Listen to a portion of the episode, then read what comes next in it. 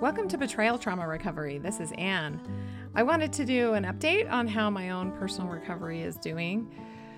I mentioned on a previous podcast that I'm sort of in my angry stage, and it's, yeah, like I was not angry for a long time. I was just super sad, and now I'm very angry, and it's mostly being triggered by my children, which I feel terrible about. So, my children are immature because they're five years old and eight years old and three years old, and they are children. For example, I'll say to my son, You need to do this. And he'll kind of ignore me and walk around and not do it. And I'll say, You need to do this. And he ignores me. And then I'll say, You really need to do this. And he'll say, What? Well, you didn't tell me this before. And I know he's lying, right? I know he heard me. And that really triggers the same types of things that happened with my ex. This feeling of I'm saying something, but it's not registering. He's not hearing me, he's not taking me seriously. So last night I was talking to a friend and she said, You know, that's very common with all children. He's not acting like an addict. And I said, Actually, that's not true because addicts act like eight year olds that's what they do. They're immature, so they act like a five year old. So basically, I am face to face with the same types of behaviors in my addict spouse, except for in a three year old and a five year old and an eight year old. That's appropriate behavior for their age, right? It's age appropriate. They're learning how to tell the truth, they're learning how to listen, they're learning how to interact with people. Totally appropriate for a five year old. Not appropriate for a 50 year old man. Not at all. So, I'm seeing that these immature, age appropriate behaviors from my very young children are triggering the trauma of the exact same behaviors from my immature, addict, lying ex husband who is almost 40 years old. That keeps coming up for me. Before in my parenting, I've been relatively patient, kind, understanding mother. So this is a whole new place for me. And I am working with a coach weekly right now, taking a six week break while I work with this coach weekly. And then I'll check back in with my therapist. But uh, working the 12 steps to really focus in on these behaviors and help me with it. I want to do an update really quick about the 12 steps and how we view the 12 steps here at Betrayal Trauma Recovery. When I first started podcasting, I was attending, and I still am attending, a 12 step betrayal trauma meeting with SA Lifeline, which I love. I now only attend my meeting about once a month, but for about a year and a half, I went weekly. Now, we do not talk a ton about the 12 steps on betrayal trauma recovery because the 12 steps don't fit in with the trauma model, but that doesn't mean they're not both super beneficial, nor does it mean that I would discourage someone from attending a meeting.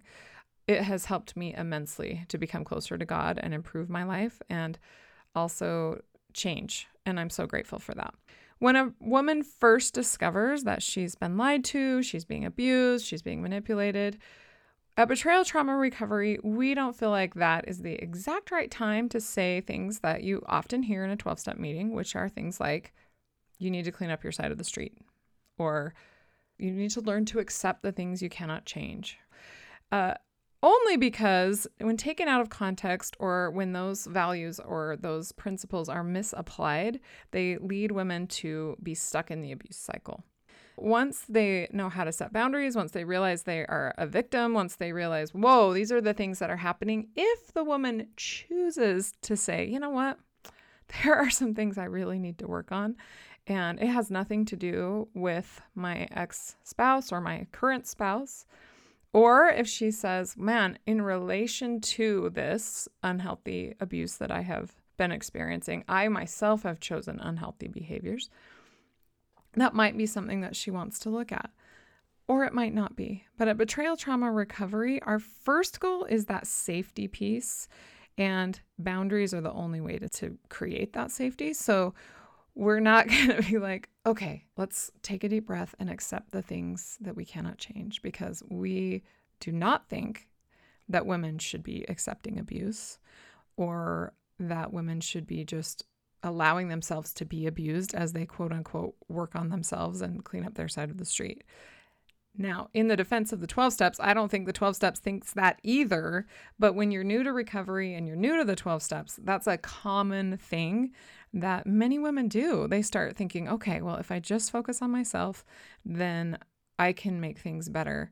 But in reality, they're still being abused. So that's one thing that I wanted to talk about today why we don't totally and completely promote the 12 steps. Uh, it's not because I personally don't work the steps, because I do. We just believe that for professionals to say you need to work on yourself in the face of abuse is unethical. So, looking for a professional, if they suggest to you that there is anything that you could do to stop the abuse besides boundaries, like, oh, if you are kind or if you communicate better, or let's work on explaining your feelings or something.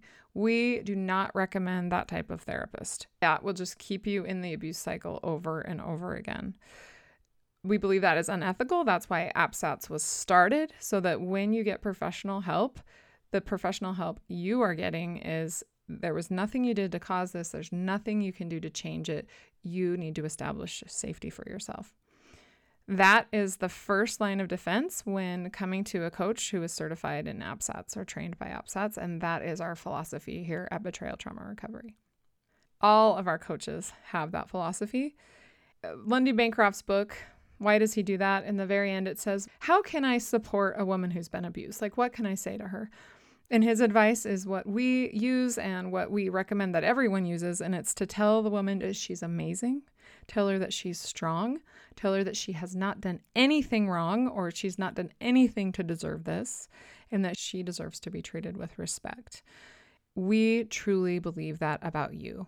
A betrayal trauma recovery, we believe there's nothing pathologically wrong with you, that you're a healthy person who is sometimes, in many ways, reacting perhaps in unhealthy ways to abuse, which is completely normal, right? Like all of us went through that phase. I did for seven years.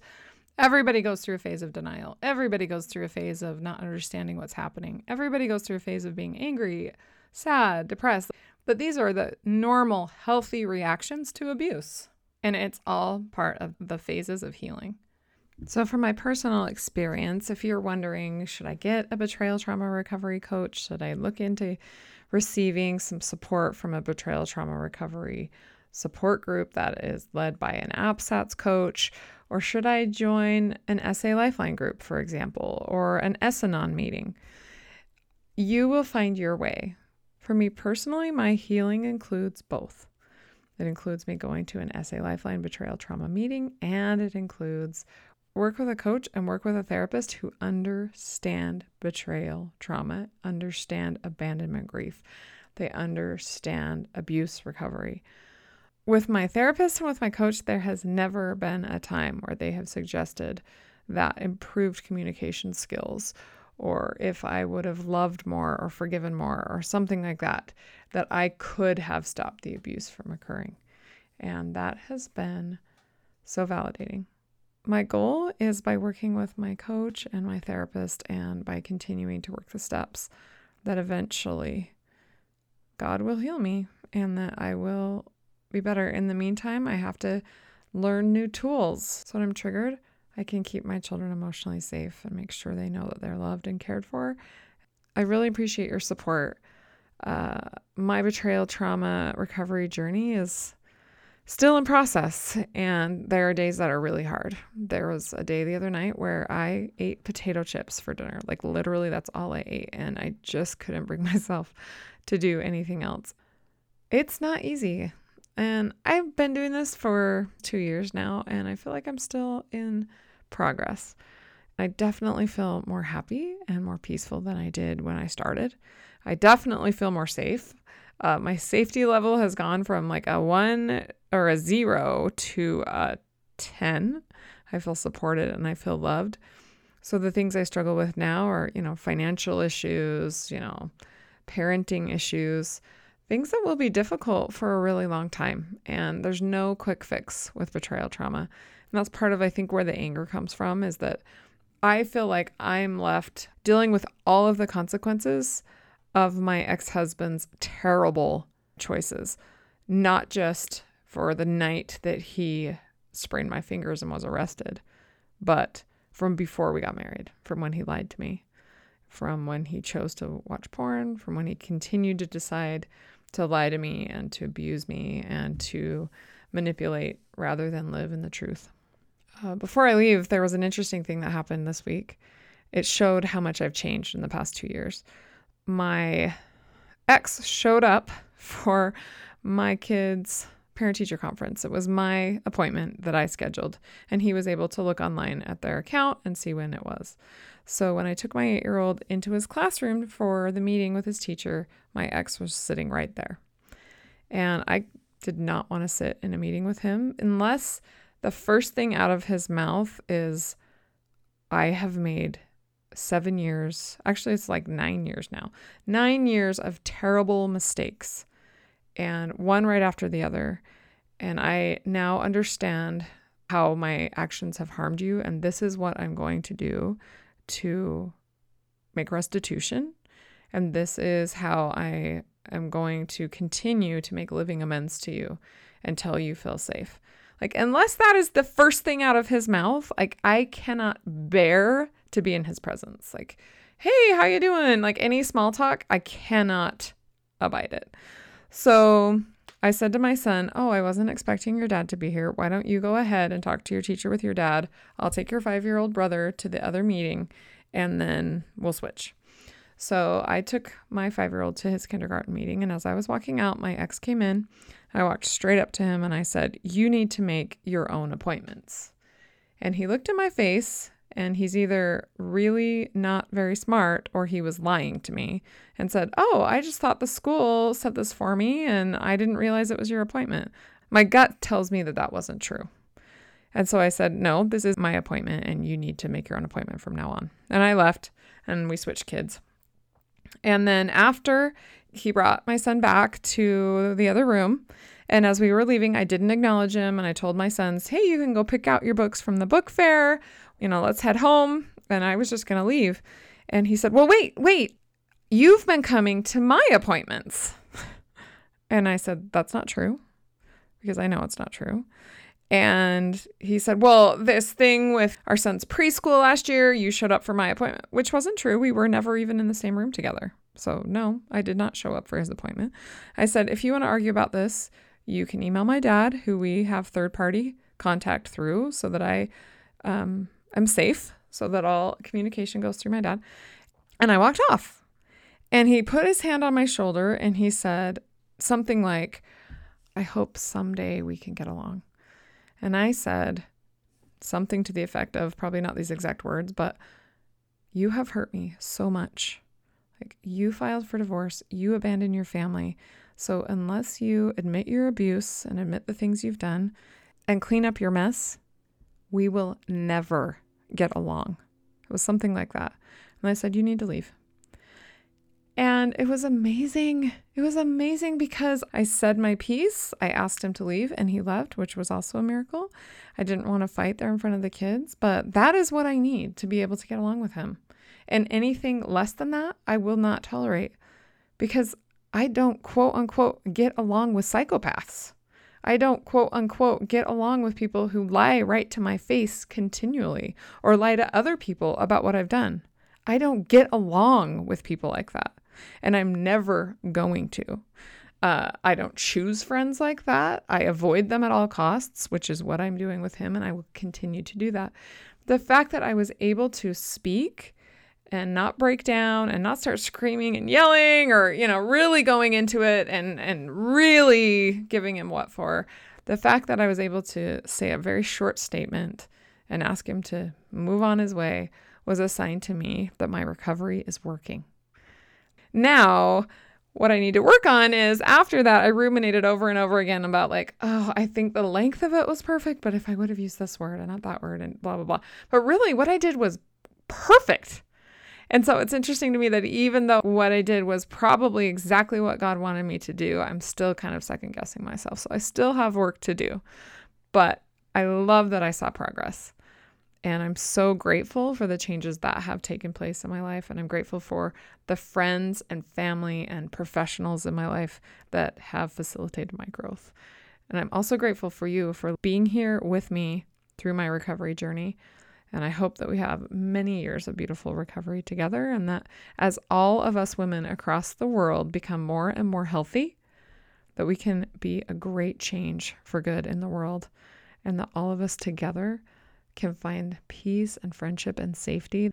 Giving Tuesday is coming up. It's the Tuesday after Black Friday. It was designed for people who have just really gone to town on shopping and capitalism that they turn their hearts to nonprofits and donate. As you know, Betrayal Trauma Recovery is a nonprofit and we operate on your donations. We would really appreciate a donation from you. There is an option on our site to be a recurring donator.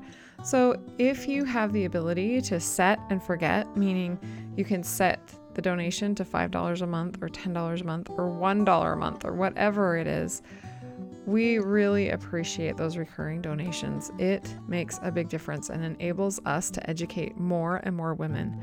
Even a $10 donation helps us reach 100 more women. And as you know, before you found Betrayal Trauma Recovery, trying to navigate this on your own without the education and without really understanding what's going on is extremely difficult. And we've all been there. So please, we really need your donations and please consider setting a recurring donation that can help us throughout the year. Also, if this podcast is helpful to you, please rate it on iTunes. Every single rating increases our rankings on search engines and helps women who are isolated find us. Similarly, with commenting on our site, if you go to our site and go to podcast and scroll down to any of the podcast episodes, just comment anonymously about what you've learned, about what your experience is.